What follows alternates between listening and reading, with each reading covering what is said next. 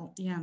So I'm curious to ask you, uh, do you remember what's the first robot you built and what kind of question you had in your mind? Because of course, I think well, you are one of the pioneer to the concept of self-awareness in robots. So, but at this time, what's the kind of question? What's the first robot you built at the time? Yeah. So I've always been interested in this, in this uh, uh, question of creativity.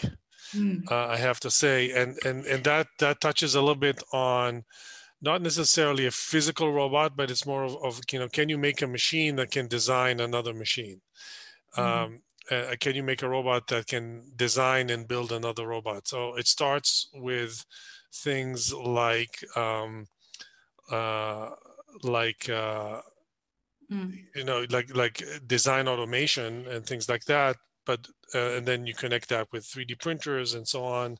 Uh, and really, the quest is to make uh, machines that can uh, can design and build other machines from the ground up. And my first robot really mm. uh, was uh, an evolved robot, a robot that was a product not of my hand design, but a product of, of an evolutionary process, a simulated evolutionary process that put together lots of robot parts and let them compete with each other. And the best robots got to uh, jump into reality through mm. a 3D printer. That was back in 1999, the previous uh, millennium, where 3D yeah. printers were still new and computers were still slow.